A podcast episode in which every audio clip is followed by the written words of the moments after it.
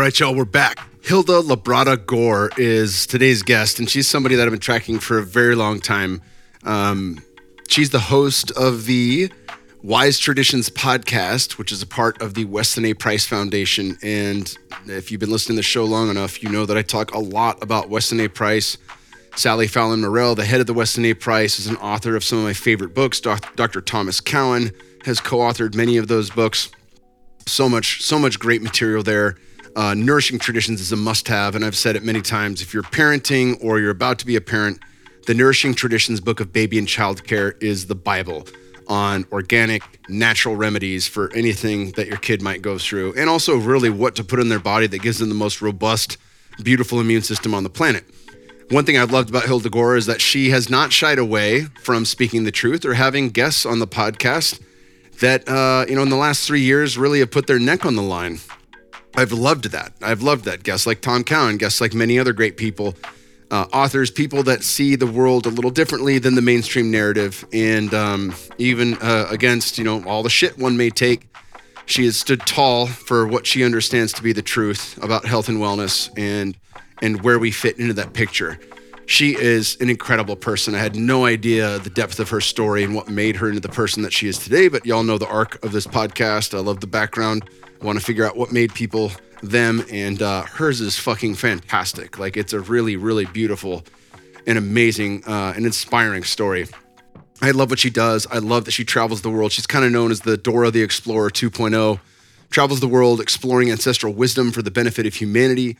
She's a content creator. She communicates the be- with the best of experts, experiences, and epic adventures on the Wise Traditions podcast. Her holistic Hilda YouTube channel at conferences, events, and ancestral tours and retreats uh, covers a ton of shit. And she goes and spends time, like my, my brother Mansel Denton from Sacred Hunting, she will go and spend time with different indigenous groups and glean everything she can from their elders and figure out how they live. And, and much in the way that Weston A. Price did in the 1930s. Uh, and we dive into that as well. If you're not familiar with Weston A. Price, don't worry, we won't leave you hanging. Um, but she has followed in his footsteps and she's also reconnected to herself and her own ancestors and is starting to carve her own path it's incredible. Uh, I love her dearly. I will gladly have her back on this podcast again in the future. And I get to go on her podcast coming up here. So we'll link to that in a while. Uh, this will release before I'm on their podcast, but down the road, I'll be sure to mention that to everybody because um, I can't wait. I'll be, be on a. It's nice to be on a podcast where you get to sit among other awesome people that have been on that show before. And, and I highly recommend that show for people to listen to. Uh, a lot of the episodes are shorter, 20 to 40 minutes, and they just cut right to the chase and dive deeply. And um, I really love that about their podcast. because I don't always have time for an hour, and I certainly don't always have time for three hour podcasts, even though I make time for Rogan on occasion, and I certainly do for Living 4D with Paul Chek. Support this podcast by sharing it far and wide. Leave us a five star rating on iTunes or Spotify with one or two ways the show's helped you out in life. Uh, I, I saw I saw one on iTunes, and I don't fault you for it, but I saw one on iTunes that was talking about how they love listening to the ads and love purchasing all of the products from the sponsors and how great they are and all this stuff. And it would look, it seemed pretty fucking canned, to be honest. It didn't it didn't seem authentic. And um, it certainly wasn't the winner of Organifi's giveaway. If you guys want the free product, like leave me an authentic way. This show's helped you out. It doesn't have to be crazy. It doesn't. Maybe it didn't change your life, like in a lost 100 pounds kind of way. But maybe you go to bed on time. Maybe you eat a little cleaner. Um, maybe you were able to see through the veil a little bit differently around Western medicine and big pharma. Whatever the case may be, um, make it real. You know, it doesn't have to be fantastic. It doesn't have to be that you buy all the products and you love all the sponsors. It doesn't have to be any of that shit. Make it real, and we will pick the very best one, and you're going to get a free product from Organifi. Um, I've loved them. They've been one of the longest sponsors of this podcast. I absolutely love Drew Canole. His whole team is awesome. Um, getting another one of their teammates on.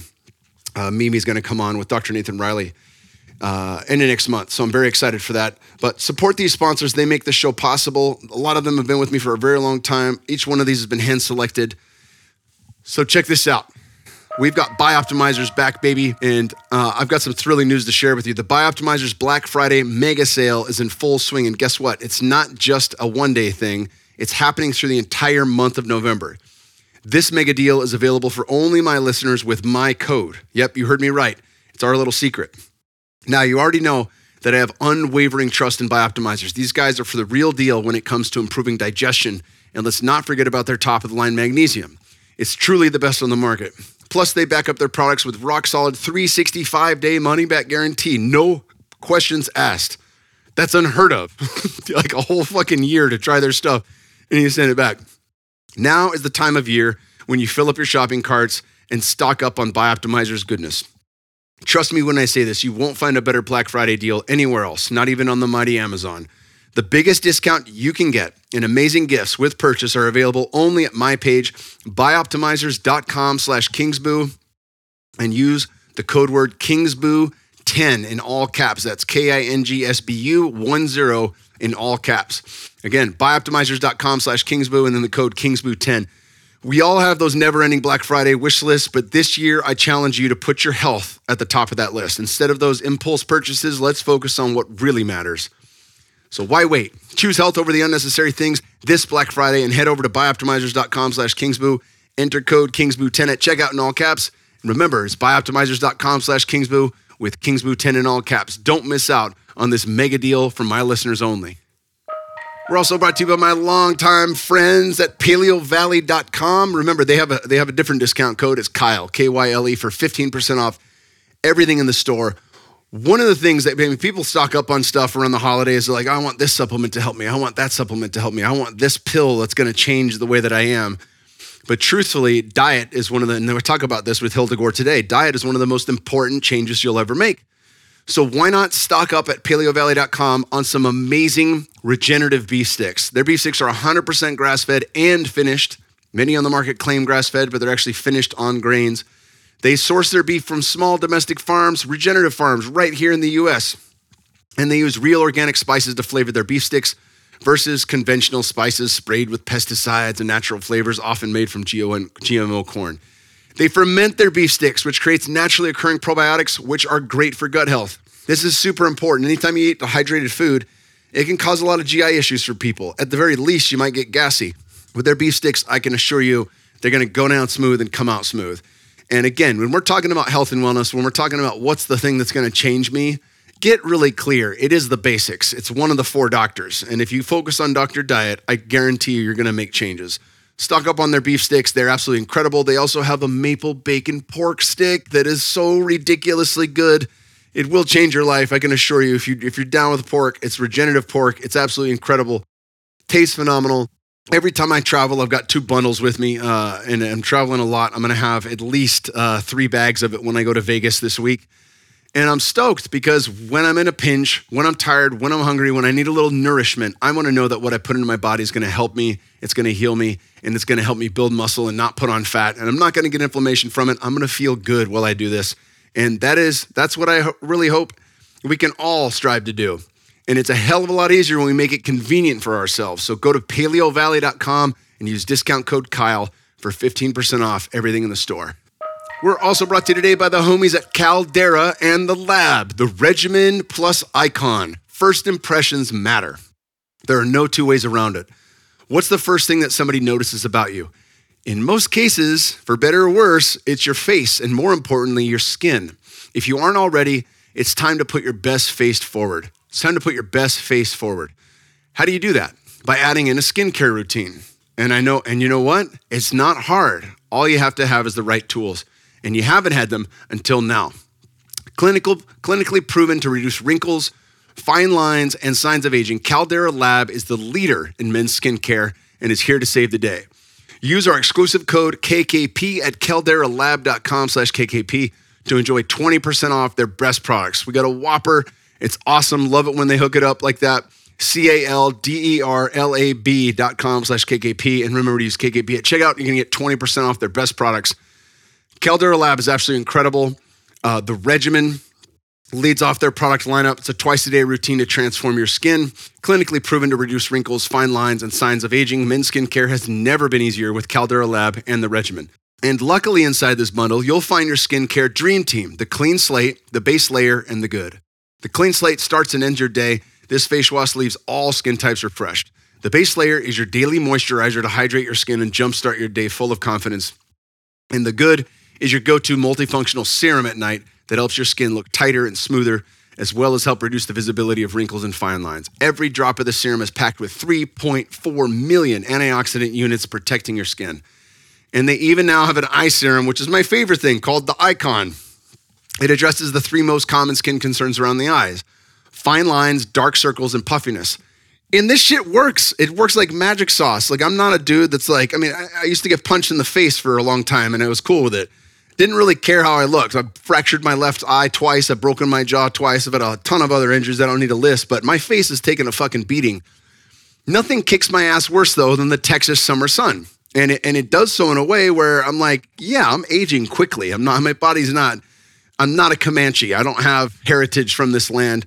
I don't think anybody does, even if they're a natural born Texan. Probably not the case where their ancestors were from here thousands of years ago. So, with that, it's a good idea that we protect ourselves, wear hats, that kind of stuff. And if you're going to be in the sun, which I love, and I don't wear sunblock because I don't need it, I don't burn, I want to make sure that I'm taking care of myself. And the icon, along with the rest of this incredible lineup from Caldera in the lab, is a must have. Get 20% off with our code KKP at calderalab.com slash KKP. That's 20% off at calderalab slash KKP by using code KKP. Jump into skin and first impression royalty with Caldera Lab. Last but not least, we're brought to you today by Organifi.com slash KKP. Remember to use code KKP for 20% off everything in the, everything in the store. You can grab a sunrise to sunset kit to be covered with the red, the green, and the gold. This is the trifecta that I've spoken about for years. This absolutely tastes incredible. Start your day with essential superfoods that help reduce stress and reset your morning. This product contains a clinical dose of ashwagandha, 600 milligrams of proven, a proven adaptogen that's been used in Chinese medicine and Eastern medicine for many, many years. It supports healthy cholesterol. It supports healthy cortisol levels, which can aid in weight management. Your cortisol is through the roof. That's fight or flight. Your body's going to store fat. And cortisol does have some benefits. It wakes you up, but we want that in right relation. And if you're jacking yourself through the roof on caffeine, which most of us do when it's go time, ashwagandha is an amazing adaptogen that won't nullify the caffeine, but it'll balance the body. So all of a sudden, I'm awake, but I'm not jittery. And that combo can be incredible. If you know you got to get shit done and you know you got to increase uh, on the stimulants, you definitely want ashwagandha in your system. There's a whole host of other amazing products, all within this one product. It's one of the things that I love about Organifi. This, this contains vitamins, minerals, and antioxidants. If you don't have time to juice, you can take this tasty green juice on the go. And that's another thing that these guys have done that's great. I have many of the tubs, but I also have many of the singles packs.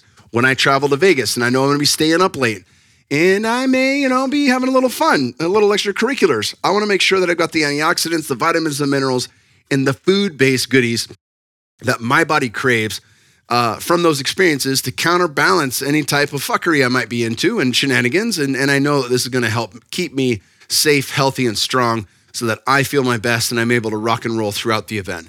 Moringa's in it. Everybody knows about moringa. It is referred to as nature's most perfect multivitamin, detoxifying, anti-inflammatory, hormone balancing, antioxidants, and it supports digestive health. Again, ashwagandha is in there, chlorella is in there, single-celled green freshwater algae, nutrient rich, high in vitamins, minerals, and antioxidants, especially high in chlorophyll, not borophyll.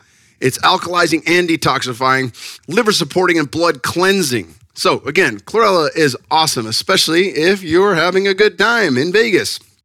You want chlorella. All this stuff.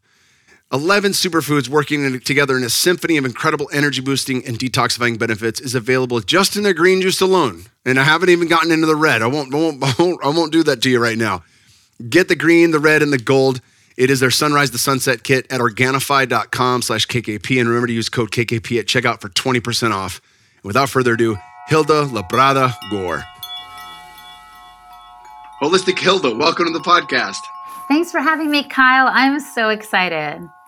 I'm so excited. I've been a fan of you from from the Wise Traditions podcast. Uh, I was looking up some of your bio and realized that we were probably um, bumping into shoulders at Paleo FX back in the day when we were speaking. That was going on. That was such a good run and such a wealth of knowledge there. Um, but yeah, I've been I've been listening. I've been wanting to get you on the podcast. You've had so many great guests on. Really, when I think about the last three years, you know, you could say in a negative way, like, well, people showed their colors or that kind of stuff. But I just I love people who stayed true to their knowledge and true to the ancestral wisdom and I feel like a lot of people from our background in food did. They could kind of see through through the lies and things like that. But I just love that you guys didn't bat an eye with your guests and you, would bring people on and say, Hey, we don't know if this is true or not, but we're still going to have the podcast anyways. And, uh, so, so big, big applause for that. You guys have been great. Um, you've been known as the Dora the Explorer 2.0. You travel the world, you get into really, really cool things, and you share that ancient ancestral wisdom with the world. And a lot of the times, you know, that's that's just as pertinent. You know, I think I think a lot of uh, futurists and people will argue, don't fall in love with the past. The present's never been better. That kind of stuff. And it's like, yeah, to an extent. And at the same time, you know, they, we can't forget what worked, and we can't forget what's worked generationally, and and really the the medicine that's behind that from our food and the way we grow it and everything else in between. So, um, I've been babbling here for a minute now. Tell me what made you you. What got you into everything that you're doing? You live such an awesome life, um, getting to travel and, and meet really incredible people. But what drove you to to Weston A. Price Foundation, and what drove you to all the work that you're doing now? Oh my gosh, Kyle, it is so fascinating. It's um, and unexpected. What I'm going to tell you right now is that my destiny was set before I was born. And while that might sound really dramatic, it's because I kind of had a dramatic entry into the world. Basically, I was born with a birth defect. And even before I came on the scene, the doctors told my mother, We think your child is going to have a serious birth defect because my mother was exposed to the German measles and she was low in vitamin A. And if you don't have sufficient vitamin A when you're pregnant, it can lead to birth defects. Now, they didn't know what I was going to have wrong. They said your child might uh, be born deaf or unable to speak, unable to see. We don't know. Uh, but they actually recommended she not even have me altogether. But thankfully, my mom stuck to her guns uh, or to her faith, I will say, and was like, I'm having this baby. So I've always, always valued the preciousness of life. Let me just start there. And then the fact that I was born with a defect, but it was able to be repaired. Basically, I had a hole in my heart. It was in, between the lower two ventricles and the heart. So blood was flowing in a direction it shouldn't be flowing. It wasn't oxygenating properly. I'm what they dubbed a blue baby. Um, so I wasn't getting everything I needed from this defect. And so then they were monitoring me for years. And when I was nine years old, they performed open heart surgery. And that was really scary for a little kid. I remember the night before the surgery, God bless them. My parents went to the movies to get their mind off their troubles. And I was alone in the hospital room. And a nurse came in and she's like, Okay, it's time for your enema. And I was like, What? And she's like, Nobody told you what that is? I was like, No. You know, when my little voice, oh gosh. Now people wonder why I don't do coffee enemas, but there, I still have some trauma surrounding that. One day I'll rectify it. But in the meantime, it was very scary. And then, you know, they put me under. I didn't know what was going to happen. The next day, they put me under and they just literally cracked me open, put my body on ice, which I suspect has made me get into cold adaptation as an adult now because they kind of froze me so that they could work on the heart. And in some way, subconsciously, I equate cold with healing. But I digress. So they did that. They froze me, they sewed up the heart, they put it back in me, and then they said, You can do whatever you want. Until that time, I was kind of an uncertain, shaky kind of kid in terms of my body confidence. Um, I didn't know if my heart was going to keep up the good work or not. You know, I've been monitored by the National Institutes of Health and so forth. I'd go to the amusement park and the signs would say, not pre- not for pregnant women or people with heart conditions. And I was like, uh oh, is that me? Like I was nervous. And then I was told you can do whatever you want at nine. So the first thing I wanted to do, honestly, was to give thanks to God because I had the sense that I had a protective hand on me even when I was in the womb. And then that hand also guided the surgeon's skill, right? So I was like, okay, I'm definitely a person of faith now. Um, the other thing I realized is I want to make my body last as long and stay as strong as possible. So I got into fitness. That was my entryway into this health field. And then as I got older, I realized, oh, I want to help other people be as healthy as possible too. So that's kind of what set the course for my getting involved in health and wellness. But I thought it was just going to be exercise, not even diet and exercise, just exercise. I was like, work it off, stay strong, go to the gym, lift weights until a dear friend of mine got chronic fatigue and the doctors had no answers for her whatsoever. She didn't know what to do. So she started experimenting with diet. and she was going with, you know, vegetarianism and then other things and then macrobiotic and she was eating so many carrots she literally looked orange it was crazy and that's when she met the head of the weston price foundation at a health fair she ran into sally fallon morell and sally was gracious enough not to comment on the color of my friend's orange skin and she simply handed her a copy of her book nourishing traditions and she said to my friend you may want to read this and that changed my good friend's life and consequently mine because my friend started saying you know it does matter what we eat. And she showed me that book, and it just led me down the rabbit hole of understanding healthy traditions and ancestral wisdom in a way I never would have expected. Yeah, it's it's it's mind blowing when you dive into that. I, I similarly started from from fighting, which was you know a form of fitness. You got to be in shape to do that, and um, was really focused on just how do I how do I build muscle and cut weight, like a lot of bodybuilders and things of that nature, you know. And then I had a strength coach that turned me on to Paul Chek, and then how to eat, move, and be healthy.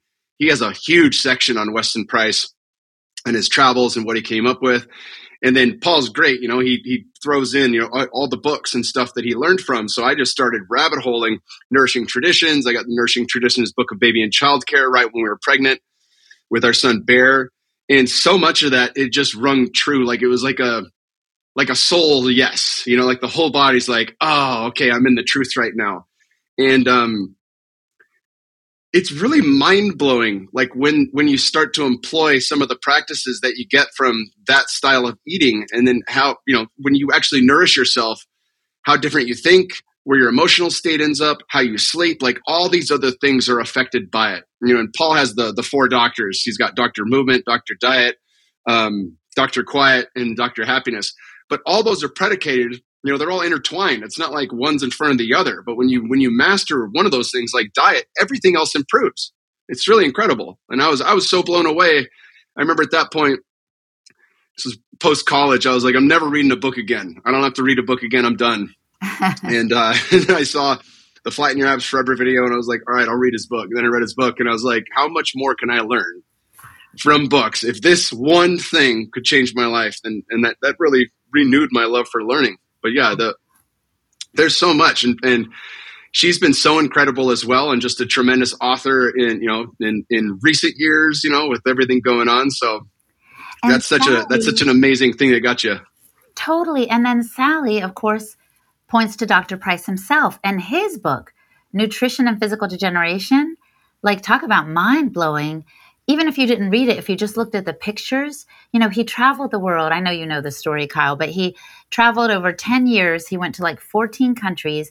His quest was to find untouched or isolated indigenous people groups and see what was making them so healthy because he was a dental he was in the dental field and a researcher in the 1930s and he got national geographic magazine he could hardly believe his eyes the people with the broad faces with the good posture with that strength and vitality that was emanating from the images and he thought i want to see them for myself and i want to see what they're eating. And of course being a dentist he wanted to see what their teeth were like.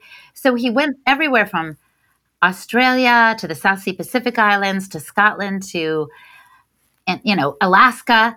And what he found was, of course, the diets were very different, but the healthiest people were still eating their traditional diets, their traditional foods that were local, seasonal, seasonal, and available where they were at. So in Alaska, it was like whale blubber and seal oil, and you know, and in Kenya it was meat and milk and blood. And he examined the teeth. They had very few incidences of cavities. Those who were on the traditional diets, and they were also just as hale and hearty as, and strong as they appeared in the National Geographic magazine pages.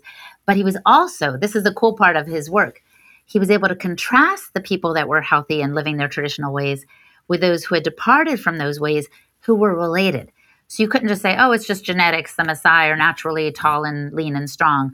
No, he found people that had left their diets and started to include what he called the displacing foods of modern commerce. So white flour, refined sugar, uh, vegetable oils, canned foods, including condensed milk and so forth. And he contrasted their health and their cavities and all the things. And of course, it started to deteriorate. So, this is the basis of his foundational seminal work that he published in his book, Nutrition and Physical Degeneration.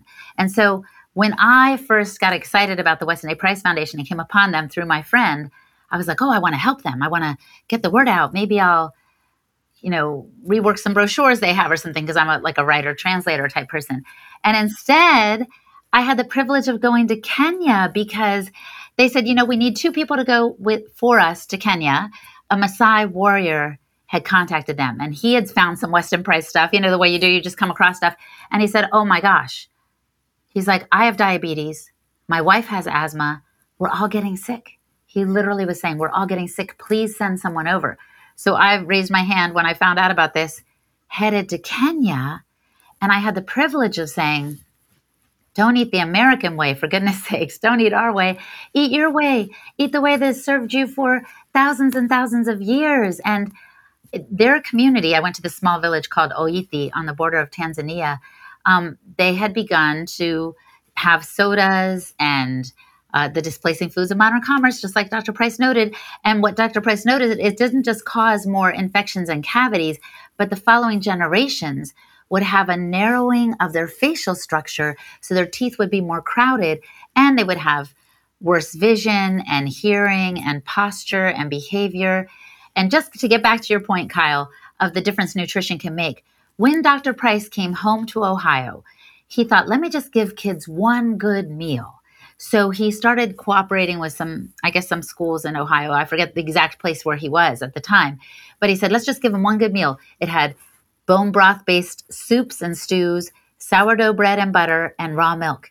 And do you know that the kids' grades improved and their behavior improved, and so much changed from that foundational meal that he was giving them in the middle of the day? So I agree with you. All these things work together. I mean, I've seen so many things in my travels, which I can't wait to tell you about. But uh, let me just say that that diet is super foundational for a healthy, happy life.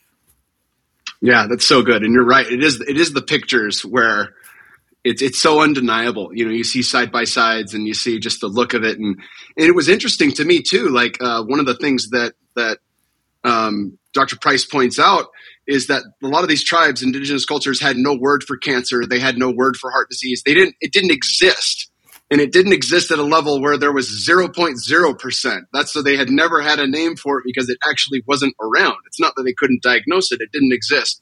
I found that incredibly uh, eye opening.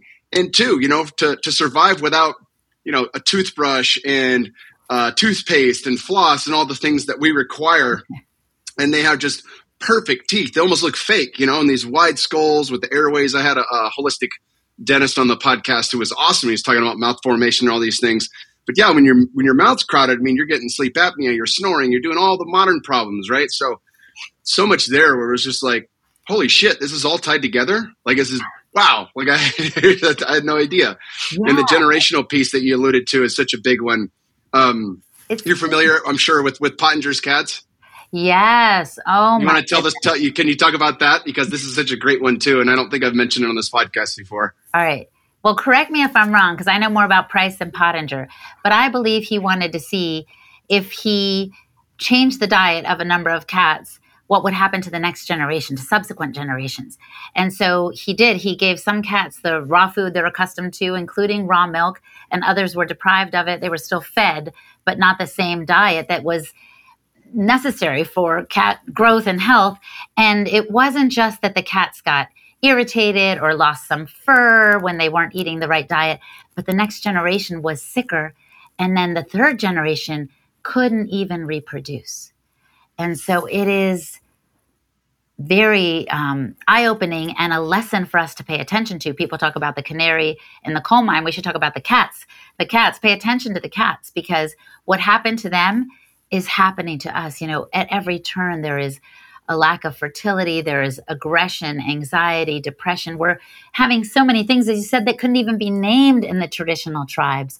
but I do want to say this too.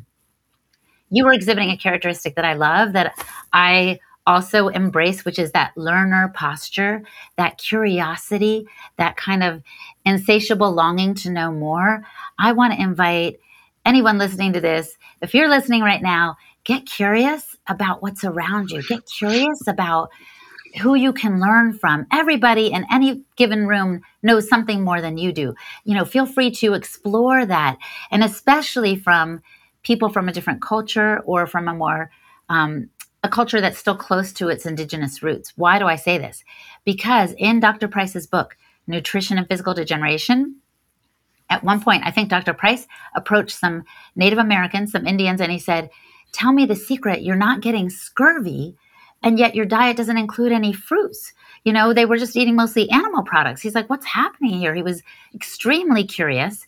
And they explained that they got the glands of the moose from a certain part of the animal and that they divided it up between everyone, and that had vitamin C in it. I don't think they mentioned the vitamin C part, but obviously it had something that was helping them not get scurvy. And when Dr. Price said, Why haven't you told the white man this? They said, The white man knows too much to ask us. And mm. what they were saying is, He's too arrogant. She's too arrogant to approach and humble themselves before us to ask what we know that they don't. And so I think that's a word of caution for all of us. Whenever we think we've gotten it all sewed up, we may be wrong and we need to be willing to be humble and, and lifelong learners. Mm, that's such a beautiful point. Yeah, that's an incredible story, one that I hadn't I hadn't uh, remembered from his work.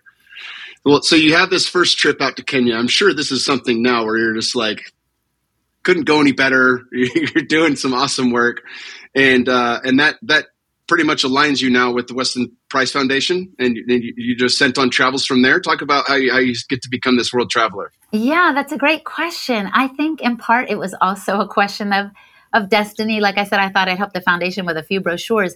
But when I was in that village in Oiti in Kenya, I met an elder in the tribe. And he was so old, Kyle, he literally didn't know how old he was. They don't keep track. And he just, he was walking with a little walking stick and he came up to where I was staying. And I thought, oh my goodness. As they say, elders are like walking libraries. I thought, I have to interview this man. I hadn't even started the podcast, but I grabbed my phone, I pushed voice memo record, and like started through a translator asking him questions. What do you eat? What did you eat as a child? What was your health like? I thought, I need to learn as much as I can through this man. And this is what he said We ate whatever we could catch. like literally, they're hunters, you know, it was whatever wild game they could catch, they would eat. And then he said maybe some wild honey and fruit, but mostly whatever we could catch. And then I said, Well, what was your health like? And he said, We never got sick. We never got sick. He said, If we ever felt a shiver coming on, like maybe, maybe under the weather, he didn't use that term, but when we felt a shiver, he said, we would drink milk from the cow. And he demonstrated getting it straight from the udder. I was like, Oh my goodness. And then he said, and now they say cold is coming and my grandchildren have to wear jackets. He said, We didn't have jackets. And now they say disease is coming and they say we have to get shots. We didn't have shots. And so I was just blown away listening to this man. So many stories, more stories I could tell you from that. But the bottom line is when I returned, I immediately went to Sally and I said, We've got to lift up these voices. And you all already know so many authors and health experts in this alternative field. Maybe we can do something, a show. And um, and to my surprise, she said yes. And I only say to my surprise because I don't even know if the time she knew what a podcast was. Not many people did, you know, about eight years ago. So she said yes. And uh, we took off. And it makes me so happy because we have lifted up um, some Indigenous voices. It's not always easy to get microphones and cameras in these remote places, you know. And that did kind of become a launching pad for getting this information out, but for me too. So the foundation did tell me, they're like, Hilda, we can't keep sending you places as much as you'd love to go. I was like, send me here, send me there. And then I realized, oh, if this is on my heart, and I do feel it's my mission to be like Dora the Explorer 2.0, you know, to explore the world, uncovering ancient health traditions, to restore the energy and vitality of humanity. I I find this so compelling. Then the money will come. I've got to trust that the money will come. So, you know, I, I, reached out to a couple of companies that I trusted that would maybe support my work and to, you know, people who believe in the mission and maybe don't have a way to give. So anyway, so I lifted started a GoFundMe or a Patreon or something. Anyway, so I've kind of self-funded some of these trips and honestly, even though sometimes like the trip to Ethiopia and Mongolia, they clear my bank account, I'm like, you know what? It's worth it. Because it's not about the money, is it, Kyle? Like we're doing this not because we're trying to become, you know, a big fish in a small pond or you know, the next Joe Rogan or whatever. We're just simply vehicles of, you know, lifting up what we find to be true and that we hope will resonate with others and change their life for the better. I, yeah, I'm really, really compelled. And I did think, I'll just tell you one last thing here. Um, when I was in Australia, I thought, okay, I'm following in the footsteps of Dr. Price. At first, I was like, okay, Kenya, Peru, Ecuador, uh, Australia. Let me just keep going to places where I know Dr. Price has been. And in Australia, in front of a crowd that included, you know, um, some Aboriginal people, um, I said to them, you know, I'm following in the footsteps of Dr. Price. And this Aboriginal woman named Auntie Siv, I'll never forget it. She said to me at over dinner at the table, she said, You're not following in the footsteps of Dr. Price. And I was like, shocked. She said, You're doing what your ancestors have called you to do. You are a First Nation person. Welcome home. That moved me so much because it rang true. Because I was always wondering, what's a Latina doing following the footsteps of this Canadian dentist guy. Like it doesn't make any sense. And then I realized, oh, she's right. This is bigger than me. And so I'm extremely gratified because it is a privilege to sit next to an indigenous person who's still living according to their traditional ways and and learn from them. At first I thought, "Oh, I'm just going to go and talk about Dr. Price." Sometimes I do get that opportunity, but more often than not I simply get to learn and experience another way of approaching good health and it's it's fascinating and life changing for me and for those who get to benefit from it yeah it's so incredible and i think you know to your point on on uh you know the learning. It's not like there's one that, weston price didn't find you know one universal diet. Like you you mentioned you know with the inuit they were mostly seal blubber and whale blubber right? And it's very little carbohydrate. If they did it would be you know some some wild berries that would grow for a couple months in the summertime and that's it. 10 months of the year, they're going back to the blubber. And then if you, I think there was a pygmy tribe in Africa that was mostly sweet potatoes or yams, like 90%, and then grubs and bugs, kind of like Timon and Pumbaa for their protein source, you know? So those are, those are pretty opposite end of the spectrum, you know, when you think about that, yet both had phenomenal health and both were eating according to where they are. I think, you know, when they, you can oversimplify things, but if you look at, you know, the polar regions, a mixed diet or you know the equatorial regions that's a, an easy way to kind of break that down and obviously everyone's unique and it takes some more investigation on what exactly is going to do good for us but that is such a cornerstone piece um, what are some of the other cornerstone pieces that you found along your way in visiting all these people because i think that that it's an it's a it's it's something you can grab onto where like I'll never eat the same again. You know, it doesn't mean I won't have an occasional deep dish pizza on my son's birthday or something like that. But 99.9% of the time, I've changed the way that I eat. And I think uh, any of these other other lessons would be super pertinent for this podcast. Oh yeah, absolutely. You know, I have definitely a lot of ancestral secrets I want to share, but also I can say this: the foundation has 11 principles. They're dietary principles for people to take as they wish. As you said, there's bioindividuality. We're different ethnically. We live in different locales. So it's important to pay attention to what's going to serve us best. But these principles include things that Dr. Price noticed as commonalities among these different dietary indigenous people groups. So, number one is to avoid overly processed and denatured foods. And that just means avoid the stuff in the packages, in the shiny little things, even if it says you know, natural or paleo, you know, you, you're just better off eating more whole, real foods, single ingredient foods, as my friend Cyndi O'Meara calls it. Like, so meat, eggs, fish, you know, butter, simple. It's like one word, not a long list of stuff on any package if it is packaged, or you get it from your farmer. Better still, you know, there's there's a vibrancy that comes from eating food that's alive, and I've seen this wherever I've gone. Yeah, pretty much everywhere I've gone.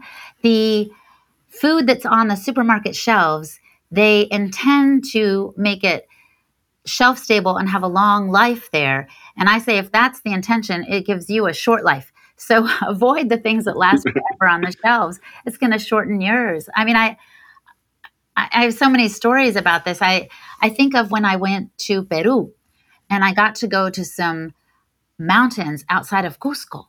And there were some school children there. Their faces were so broad, like what Dr. Price saw, you know? They're two hours, three hours away, a, a huge mountain ride up the hill to be with them. And their faces were broad, Uh, their cheeks were ruddy, not from eczema or you know some rash, but from the beautiful sunlight that they were getting. Their families were still farming, and in their little snack area, because it was a school I visited, they had stuff from the government. It was like little packages of like protein mix, let's say, but the first ingredient was literally corn syrup. I remember vividly that corn syrup and soybean oil were in those packages. And next to that, they had chicken feet. Chicken feet. Like that was part of their traditional diet. Like chew on, on that baby, you know, get the collagen, get the the stuff, the gristle stuff that we would turn our noses up at. But that's a real food. That's a real something right from where you're at that you're going to benefit from the collagen, the glycine, the stuff that's in there that they could gnaw out of it. I don't chew on chicken feet myself because I've got a westernized palate. But let me tell you this when I travel the world, I do my best to accept what I'm served with gratitude. And they're not serving me hot pockets. You know, they are serving me good, real foods most of the time that I simply am unaccustomed to. When I was in Mongolia, just last November. Um, I mean, no, it was, yes, it was just last November. They, um, the man, the Kazakh eagle hunter that I was with, believe it or not, I can hardly believe it when I say that. He, they had just roasted like a goat, and he brought the head to the table, and he was digging out the brains and handing them to me. You know, I said thank you and ate them. Not that I'm accustomed to eating brains, but I know that they prized the organ meats, and they still do. The traditional peoples know that it's not about what satisfies the palate, it's about what nourishes the body. So, this is one thing also that impressed me about Mongolia, and it's actually principle number three of the Wise Traditions diet is nutrient density. Get the most bang for your buck. There's a reason people buy a bag of potato chips or Takis and eat the whole thing. It's not because they lack willpower. It's because their body's saying, huh, this tastes like food or, or cheese or something that's going to nourish but the nourishment hasn't come yet. So keep going. You know, your body is doing the right thing and your mind is telling you subconsciously, keep going because I'm waiting for the good stuff to come. But when, in contrast, when you eat something that's genuinely nourishing, like liver or, you know, uh, a grass fed, pastured pork chop or what have you, like it's, it's so satisfying. It still has the fat, you know, and you don't have to season it much to make it good. And you're not going to want to eat a whole bag of chips because your body is saying, thank you that was good enough. You know, so this idea of nutrient density, I think would be a good one for us to get back to. And that's a beautiful thing I've noticed everywhere around the world too, is that they eat the whole animal. They use the bones for broth. They they eat the liver and the organ meats because they know that they're more nutrient rich than the muscle meat. Um, yeah, I, I mean, I could go on and on, but I just feel like those two things, those two principles are key avoiding processed foods and eating more nutrient rich foods. I love that. It's funny thinking of the chicken feet. I remember when I first got into making my own bone broth. I was like, I was having a hard time getting it to be gelatinous, and I was using really good regenerative bones and and um, you know knuckles and different things like that. And like, there's plenty of collagen in here. Why isn't this thing getting the way that I want it to? You know, and somebody's like, if you tried chicken feet, it's like, oh, really? And they're like, oh yeah. And so the second I got like a pound of chicken feet, you know, it was like Jello. I was like, oh wow, this is this is night and day. Like it's a whole different ball game. totally. And a little easier to consume than, than gnawing on them. But I'd be down to try that. That'd be cool. I know I should have gotten some, but you know, I, it didn't occur to me at the time. Um, what's funny though, because you were talking about how diets vary around the world and depending on where you're at, you know, they do eat a lot of quinoa. And I think, oh my gosh, yes, when I was with those school children, they offered me like a fermented soup. They say it's like penicillin in terms of its antibiotic properties, like a healthy antibiotic, not against, you know, the biome, but like working synergistically with the biome. And it was some kind of fermented quinoa potato soup. And wow, that took some getting used to. So I, I just ate a little bit. and I was like, oh, I'm a small person, which is true. You know, I only have room for so much. And then they gave me some in a to go cup. And I was like, ah, oh, thank you, I think. But really, it's an honor and a privilege to see how people eat and to be reminded of how we used to eat. Like, I've interviewed Dr. Bill Schindler. I don't know if you know him. He's fascinating. He wrote a book called Eat Like a Human. And he's here on the Eastern Shore in Maryland, not far from where I'm at. And he just says, the question is not what should we eat that we often think, what should we eat? What should, what should we eat? It's like, he's like, how should we eat it? It's about preparing it properly so that the nutrients are more bioavailable so that the anti nutrients are neutralized or diminished. So, for example, I'm not afraid of a good sourdough bread. I'm, I'm not a fan of most breads because the gluten is kind of intolerable. No wonder people are gluten intolerant, right? It's the way they process it, and it's also the glyphosate that they spray on it that can irritate the gut. But a good sourdough where it's had time to ferment, like that's bread that's um, neutralized some of the negative stuff and, and made more bioavailable what nutrients are available. Like I just, oh, and it tastes so good with some butter. Oh, don't get me started. But anyway, um, so yeah, so I think uh, those principles are really important. And then to go back to the Peruvian children real quick, I've kind of witnessed these ancestral secrets, as I said, and one of them is the sun. And I talked about the sun on their cheeks some of their homes and the places I've gone have no electricity. So what? They rise with the sun. Their circadian rhythms are in sync with nature. They're in harmony with their surroundings and they they get the benefits of that early morning sun. I went from night owl to morning bird, if that's a thing, um, early bird, I guess, um, when I started getting the sunrise sun. I don't mean I got up like right at the crack of dawn, and let's say it was at 545. I would get up and get the sun in my eyes within 30 to 45 minutes of sunrise. And when I did that, it made every clock and every cell in my body sync up with nature. And so I got tired earlier and I had more energy from the sun. There's no UVA or UVB in the spectrum, so it kind of feeds you in a different way, the spectrum of light in those early morning hours. It was good for my metabolism, my energy. I could go on and on, but it be- made me this like quantum health girl, as Jack Kruse would say, a black swan. I really got into it and I've never looked back. My husband scoffed at me at first and now he's like, oh my gosh, you are an early bird. I, I love it so much. And so it's something that I've had to kind of biohack or be intentional about, but it's something I've witnessed among people in Peru, in Mongolia, in Ethiopia, and other places of the earth too. So the sun, the sun is one of the huge overlooked secrets it's right above our head, kind of right in front of our noses, and we really shouldn't miss it. Yeah, you're, you're absolutely right. Uh, we we're building our house right now on a regenerative farm down in Lockhart, and one of the things, like the the western wall faces the sunset, and it's great because we're up high, so we've got this, uh, you know, right on the nothing's blocking us on the horizon. But in the east, it's like we got a lot of trees there. So how do we get up? So we did a little star deck just literally for the sunrise, and and you know it's cool at night, but I want to see the sunrise every morning. And um, we had Matt Maruca on the podcast, who's a Jack Kruse understudy and just a phenomenal young man, you know, wealth of knowledge. And he was big into that too. And the thing that I noticed in particular about watching sunrise was it changed my neurochemistry. It's almost like an ice bath first thing in the morning. The whole rest of the day, I felt better. Like it was like it's it's a noticeable. Like oh shit, I'm good. No matter what happens today, I'm good because I got to watch the sunrise. You know, like it's it's very lifting and it lasts a long time. It's not like I saw the sunrise. Cool. Now I got to do emails. It's like, no, I, I saw the sunrise. I can do whatever, anything that's necessary today. Yes, absolutely. Oh my gosh, I love Matt. He's so brilliant. And he's only like 23. I'm like, what the heck? but guess what?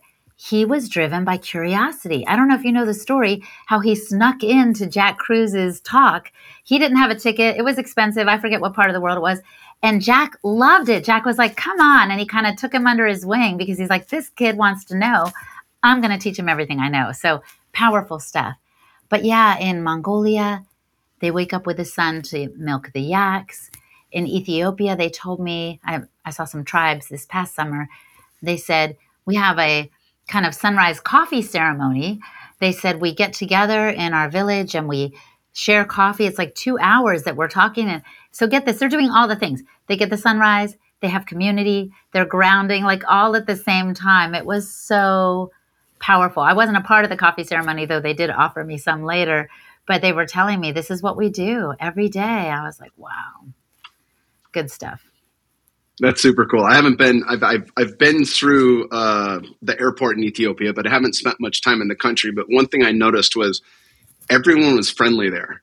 I was like, this is almost like like it's it's odd. It's a feeling I got in Thailand and some other countries where like big smiles. Everyone's I was like, damn, this is cool. And I don't know how you know. Obviously, it was my time in the airport, but it seemed like all the locals were genuinely happy. You know, like they seemed, and on the airplane on the flight too. All the flight attendants that were from there, like, you guys from different countries or Ethiopia? And they're like all Ethiopia, and they were all awesome. They were so much fun. I was like, there's that speaks to something about a culture as well. I think so too. Um, one challenge I'll just share with you because I love that yours is a long form podcast, so we can say as much as we want. Um, so, my friend Mary Reddick and I were traveling together, and we had a guide, a local guide, and uh, almost straight out of the gate, he said to us, "You know, our our country is very needy. Uh, there's just a lot, a lot of need, and we." He goes, "I'm trying to set up a, a system to support kids so they can go to school," and most Westerners would be like, "Oh, school, you know." Notebooks and pencils for the kids and and shoes but because I've traveled so much of the world and because I've seen that education doesn't just teach reading, writing, and arithmetic, as they say, but it inculcates a culture and sometimes a shame against the traditional cultures and languages, I was a little hesitant. And still to this day, I'm in touch with this guy, but I'm like, I don't know how to tell him that the tribes I saw are beautiful. Like, why are we trying to westernize them with our method of education when the younger children can learn from the elders in the tribe. Like i i don't know and maybe i'm, I'm taking it too far but shoes keep them from grounding. Schools pro- keep them away from their families and the community in which they're grown. And it's inculcating again not just skills for getting a modern job but it's it's inculcating a, a different way of seeing the world. And probably when they're done they'll go away to the city leave the village so that they can provide for their family, but what if they already have everything they need? These are the kinds of questions I wrestle with at times. Yeah, that's that's a brilliant it's a brilliant question. Um, I'm sure you've read Deschooling Society by Ivan Illich. I haven't. Oh God, you will love it. It's a short read. It's absolutely incredible. Uh, Dr. Thomas Cowan recommended it to me, and I loved every page of it. But it's mind blowing, and it, and it really it it will put in verse of what you think of education, you know, from a modern standpoint, and also really alludes to what happens to indigenous cultures, you know, when they're only schooled to grade five or when like Native Americans had to stay in school for 12 years, but they just repeated the third grade. Uh, that's in John Fire Lame, De- Lame Deer Secret Visions um, book. You made it a third grade and you repeated third grade for however many years, right? So then when you have a minimum education requirement for college or a minimum edu- education requirement for a job, sorry, you don't have the minimum education requirement and that was done on purpose and all over the world. They did it in Peru, they did it a lot of places. So that that will help. It's like a you know a modern caste system that everyone agrees upon. And uh, you know, my my main qualm is that you're not taught how to think; you're taught what to think, right, in education. And I think that's such a big a big piece of the equation. If we all really think about that, we're not taught what to think or how to or how to think. Rather, we're taught what to think. Like this is what you memorize. This is what you need to know. And um, that's not even cross referencing that against a place where there is indigenous wisdom, where there are elders, where there are people, wisdom keepers that hold that lineage. And, um, you know, I've, I've had quite a few experiences with plant medicines. I've been fortunate enough to make my way to the Amazon in different locations. And a lot of those indigenous cultures run into the same issues. Kids see an iPhone or they see a TV and they say, "Now I want to go to the city. Now I want to get out of here." All this old medicine stuff is is is is crap. I have no interest in it. I don't want to carry that lineage. And um, there's a lot of places, even even amongst the Amazonians, where that's an issue. From Brazil to Peru to Ecuador, where that that's continuing to be an issue. So my hope is that um, even if people, you know, even if people do want an education, that they still can come back and marry those two, the wisdom lineage of their ancestors with the modern education. Yeah, maybe I'll. You're giving me a lot to think about, and you're the first person that I've taken notes on when I was the guest on their on their show. But I wrote down the name of that book. I will definitely check it out. Um, I think you're exactly right. There there may be a way in which the the beautiful treasures of traditional wisdom are not lost. I'll have to talk to my guide more about that. What kind of school are we talking here? But the reason I think I was also a little hesitant is because when I interviewed that Maasai warrior elder, that first time when I grabbed my phone and, and hit voice memo, I said to him, Why do you think there's been this shift, you know, that we need to get shots and jackets and all the things? Why has there been this shift in health also? And he said, Education. That was his his answer. Education. And so that's why I'm like, oh, red flag, you know, what are they educating and what are they inculcating in our young people? That's I have his words sometimes ringing in my ears about that. Yeah, that that hits home for sure. Well, continue continue on the path here, please. This is awesome. I'm loving every second of this. Oh, good, good. Well, gosh, let me think where I can continue too. Um, I'm going to take us back actually to the, the Mongolians. They really blew me away with their strength and resilience. And if there's something we need today, Kyle, it's resilience. You know, I think uh, we're too easily offended. You know, oh, somebody said something on social media. Let me go home and, and eat some ice cream. I to comfort myself. I, I don't even know, but you know, we're just, we've turned into these, you know what, we're virtual cowards, dare I say, that we're willing to kind of shoot, fire shots, you know, in social media. But when we come face to face with someone, we're not going to say anything because we're scared but you know we have the anon- anonymity of the screen which i think sometimes protects us. But i digress with all that. Um, what i want to get to is my mongolian friends. Was that where i was headed? Yeah. Um, yep. strength and resilience. Oh my goodness. Yes we're building resilience. And part of it is body confidence. You know you started out in that fighting world you know i did too. And it's like there's something that comes with movement that is irreplaceable. And benefits us on so many levels. You can even hear my voice is getting stronger as I'm increasing my posturing and my intensity as we're talking here. I I was so impressed. So I had the privilege of going to Western Mongolia and being with some Kazakh eagle hunters. They're nomadic people, so they've got to move their gers or their yurts from time to time. In the winter, they go to more sheltered areas. It's a very sparsely populated, harsh land out there. And not only do they move their gers, but they uh, take care of their animals. They often have yaks or camels, horses, and so forth. And so they've got to uh, have the strength to manage all of that and mend fences and all the things they do. Actually, I didn't see many fences, so maybe they're not mending fences. The animals can go wherever they want because there's no place for them to get away to. It's just all open land. It's crazy. but another way I saw their strength was with the eagle hunting itself. So what they do is they use eagles to hunt for prey for food and fur. So they train the eagles much like a falconer might do in the US or in different parts of the world. They get the little eaglet when he's under a year old from the nest, and then they put a little hood on it and teach it to recognize its master's voice. And they give it bits of rabbit or this or that. And then they train it to come down. And I got to witness this um, um, with Askar's family, actually. Um, they would let the eagle go up the mountain to a certain part. Someone would release the eagle there, take the hood off, and he would fly down to where one of Askar's daughters would be dangling some rabbit meat. And it would swoop down as she called it. And then her job at that moment was to put the little hood back on and the little thing around his ankle, his little webbed foot there. Um, and then they, so they keep working with it until it can go great distances. And again, get the prey, which could be a wolf or a rabbit or a fox for the fur and the food. And it was amazing to watch, but also to let an eagle perch on my arm. So when I did that, I thought, oh my goodness, I have some more strength training to do because those eagles, the female eagles that they use are huge. And it must have weighed like 40 pounds. And just to hold it like this for a few minutes was a lot of work. And they do this all the time as they train the eagles. So yeah, I was blown away by those people. And now I understand in greater part why the Mongolians are known for being a conquering people, of expanding their empires and territory over the centuries because they are strong and resilient. And part of it is the movement, and part of it is the diet.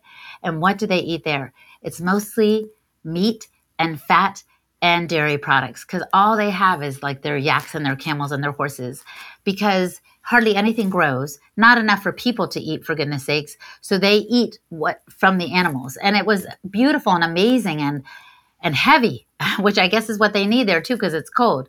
Um, so anyway, it was a marvelous experience, and I'm I'm so thankful for what they taught me about strength and resilience.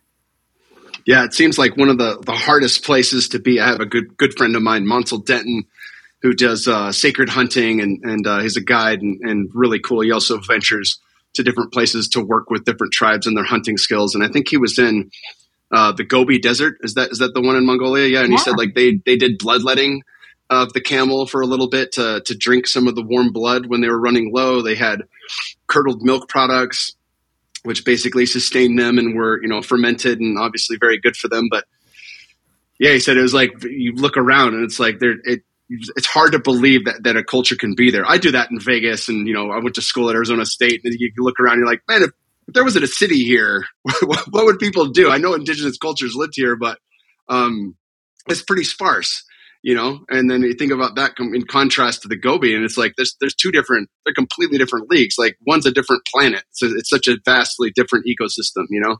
A hundred percent, a hundred percent.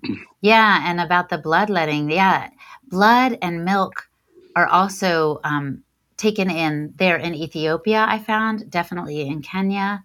Um, and I now I know in Mongolia I actually didn't witness the blood there, but I did I did drink some fermented horse milk, I think it was. Yes, because they're doing what they can with their food and even making it more bioavailable since there's not easy ways to store things, right? So it's like, oh, it ferments when you leave it out. Okay, great, we'll drink it anyway. And then it has a little alcohol to it. So party over here. wow. Well, where, where'd you head to next in your travels or where next in down this list of the, the top 11 that you want to cover? Well, two great questions. Um, let's go with the principles. I will say that speaking of blood, um, one of the principles, the last one, is actually that all indigenous cultures prepared for pregnancy and conception, both the man and the woman.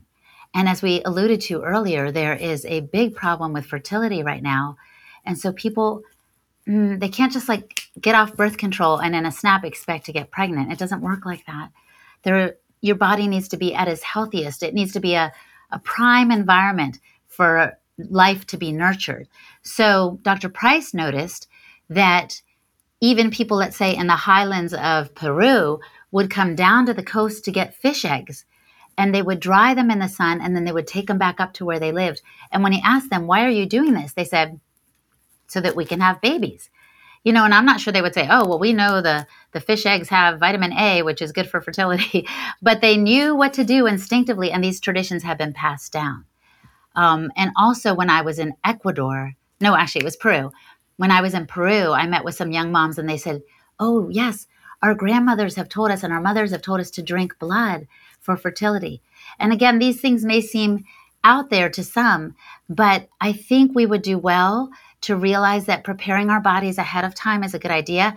And a prenatal vitamin probably isn't going to cut it. Most of those are made with synthetic vitamins. So we need to look for real foods that are rich in vitamin A to make the womb a hospitable place. And again, I said both the man and the woman were doing what they could to prepare for conception. So the man needs to be strong and fertile, getting his feet on the ground, eating foods that nourish that that vibrant health that we all hope for so that the next generation uh, can be well. You know, I'm as I become more and more of an elder myself, I'm passionate about helping young people have children and to make sure that the next generation is well. And it's it's scary out there, Kyle. Sometimes when I look at the kids, I'll, I'll tell you a quick story. Um, this is this was in my hometown of DC. Here, I was um, in a dog park. I've got a dog, and chatting with a person on the bench next to me, and um, this woman was saying, you know, I work at a school and um, I'm a teacher, and the kids in the classroom have been so out of control lately. They just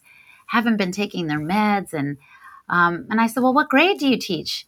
And she said, second grade. Second grade.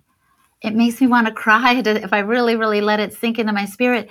She was talking about the kids needing stuff for, against depression and having to meet with their counselor and their ADD. And I was just aghast. And I know that that is normal. But I, I mean, let, let me switch it. That is common, but it's not normal. Normal is what's healthy and good and our birthright, which is good health. But what's common is the opposite now. Little kids wearing glasses, little kids on meds, little kids seeing counselors, people depressed. And it's just, we weren't meant for that. And I think if we look back to some of the ancestral secrets I've mentioned, we can re energize our spirits. One is the sun, as I mentioned. Another is sustenance, which we've discussed. But I also will say spirit matters a lot. Some of the groups I visit are really communities and they're so tight knit.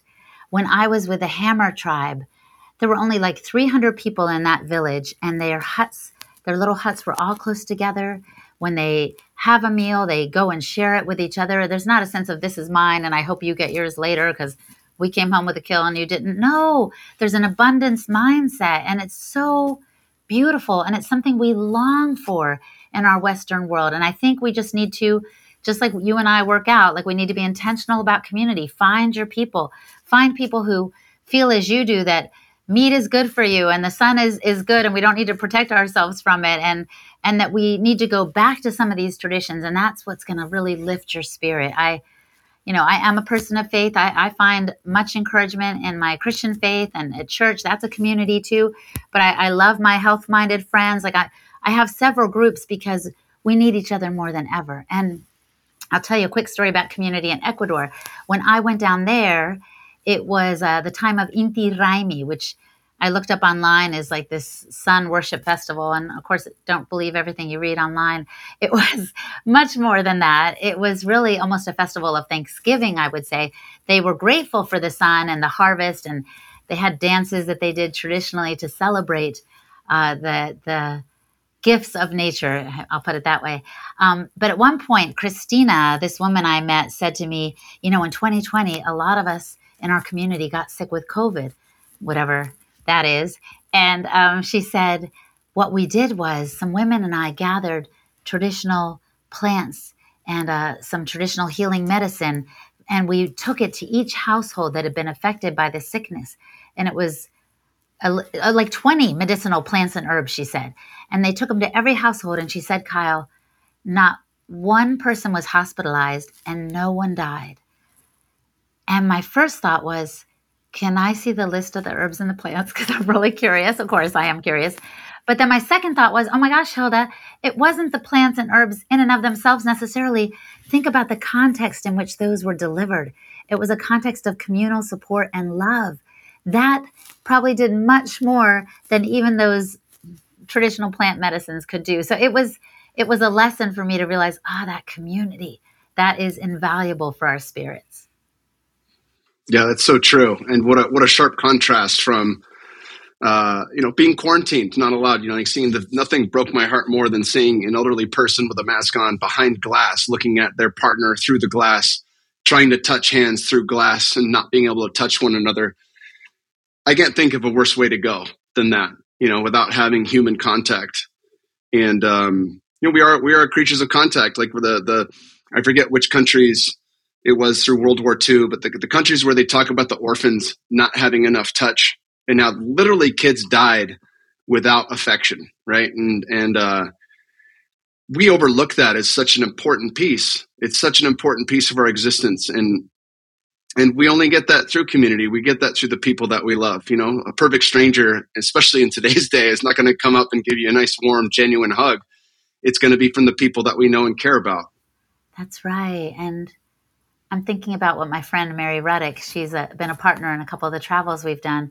She's like, look at these people, Hilda. She always tells me they're all over each other all the time.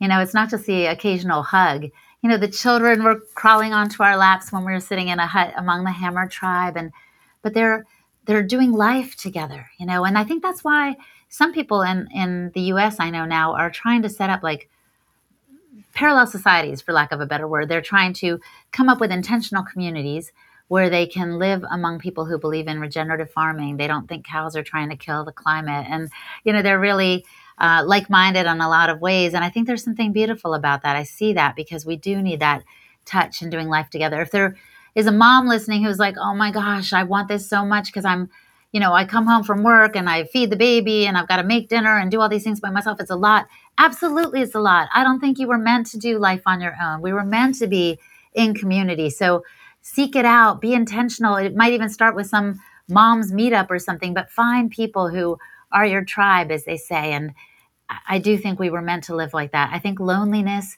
can be more detrimental to our health, and I know it is even from studies they've done than than cigarette smoking.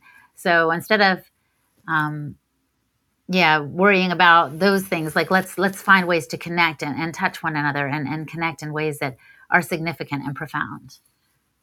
I love that. And you, you did touched on one of the questions I wanted to leave us with, but you know, being on the inside of of the truth as we are, and having you know so many guests on your podcast that really have made it their mission to convey the truth and uh, at all costs. Um, knowing that we're not quite out of the bag yet from 2020 and that there's more in store what do you what do you center yourself and ground yourself on obviously spirit is such an important piece for me as well but what are some of the core tenets that you hold you know, knowing that there are potential more shenanigans, you know, in the loop and in, in, uh, on the way. you know, fear and anxiety really depress the immune system function. So I am very careful, just like I am about the food I put in my body. I'm very intentional and careful about what I let into my mind and spirit. So I know there are difficult, difficult things happening in the Middle East, especially right now as we're recording this podcast. And I've only watched like a snippet of one video and then I was like, I've got to move on. Not because I don't care. Get me, get me right. Hear me out here. I do care, but I don't think we were intended to carry the burden of things that are happening on the other side of the planet as individuals. In other words, our media is blaring loud and strong when there are natural disasters and man made violence and all these things all over the place all the time. And in the tribes I visited, they have no idea what's happening in the broader world. Their concern is to get the food for their children on the plate or to, um, you know, go milk the yak. They're not thinking about these things. And in a, in a way, Kyle, I think that's a secret to a, a lighter spirit. And then because they're happier, as some of my friends put it, they're vibrating on a higher frequency, which I think will help the people in the places of natural and man made disasters. So, what I'm getting at is, I don't watch a lot of the news or let it into my mind and spirit because I do want to be informed. So I do get just a snippet of something. Sometimes it's just through audio. And then I'm like, okay, I hear that. Not sure I believe it. And then I focus on the good stuff that does lift my spirit so that I can be at that frequency or at that level that is emanating love and light. Because what good is it for me to be cast down and sorrowful and anxious with my family whom I can influence is not helping them and it's not helping the people on the other side of the planet. So this is hard. Um, it, it might sound easy, but get me right here. I'm not sticking my head in the sand. I am aware of what's happening, but I also don't buy everything I see and hear. But so, number one, I'm cautious about it. Number two, I'm skeptical of it. and number three, I make sure to focus on what's good and true and honorable and pure and lovely and right. So for me, that stuff in the Bible, um, that stuff from from books that I definitely believe in and recommend, like you know, nourishing traditions, nutrition, and physical degeneration. And I'm constantly reading and discerning, but I use my best judgment. And I also would say, and this is a secret I learned from Australia. Uh, it's not easy for me to do because I'm a girl on the go. But one of the Aboriginal women I encountered said to me, in our culture, we have a tradition of dadirri, which is deep listening. And so we get still and we listen. And I was like, okay, this sounds beautiful. And my one friend told me, my Aboriginal friend said, I was going to be a hairdresser until I was still and I listened and I paid attention to my dreams also. And she said, they guided me to this land. And now she has custodianship over acres and acres of land that were once occupied by her Inangai people. And the Bible says, Be still and know that I am God. So I'm like, if we are still, Kyle, we'll be able to discern between right and wrong, between good and evil, between what's true and what's false. We need to tap into our intuition, and part of it is being still. And it's not easy, as I said, but I think it's important because that way we'll be able to have our heads screwed on right when the world does go to pot. Like we'll know who we are and whose we are and we'll be able to manage the chaos. And I think that's what helps me in the meantime. I'm like, okay, I know who I am. I know whose I am. I'm not going to let all this other stuff get to me. And I'm going to bring the most positive energy and love and light to the people closest to me. I love that. It's an it's an excellent spin on the serenity prayer, you know, because you're you are focusing on the things that you can control. And it seems like you do have the wisdom to know the difference. So I applaud you for that it's been awesome having you on. Where can people find you and get more from you? Yeah, so they can go to my Holistic Hilda website. I have some offerings there. I've got a Holistic Hilda YouTube channel, and I'm all over Instagram, Holistic Hilda. And of course, they can listen to the Wise Traditions podcast where I lift up guests like you do, and it's just so much fun. I hope people will enjoy it there too. Amazing. Well, thank you so much. We'll have you back on in the future. It was great having you on. Thanks, Kyle. Good to see you. Absolutely.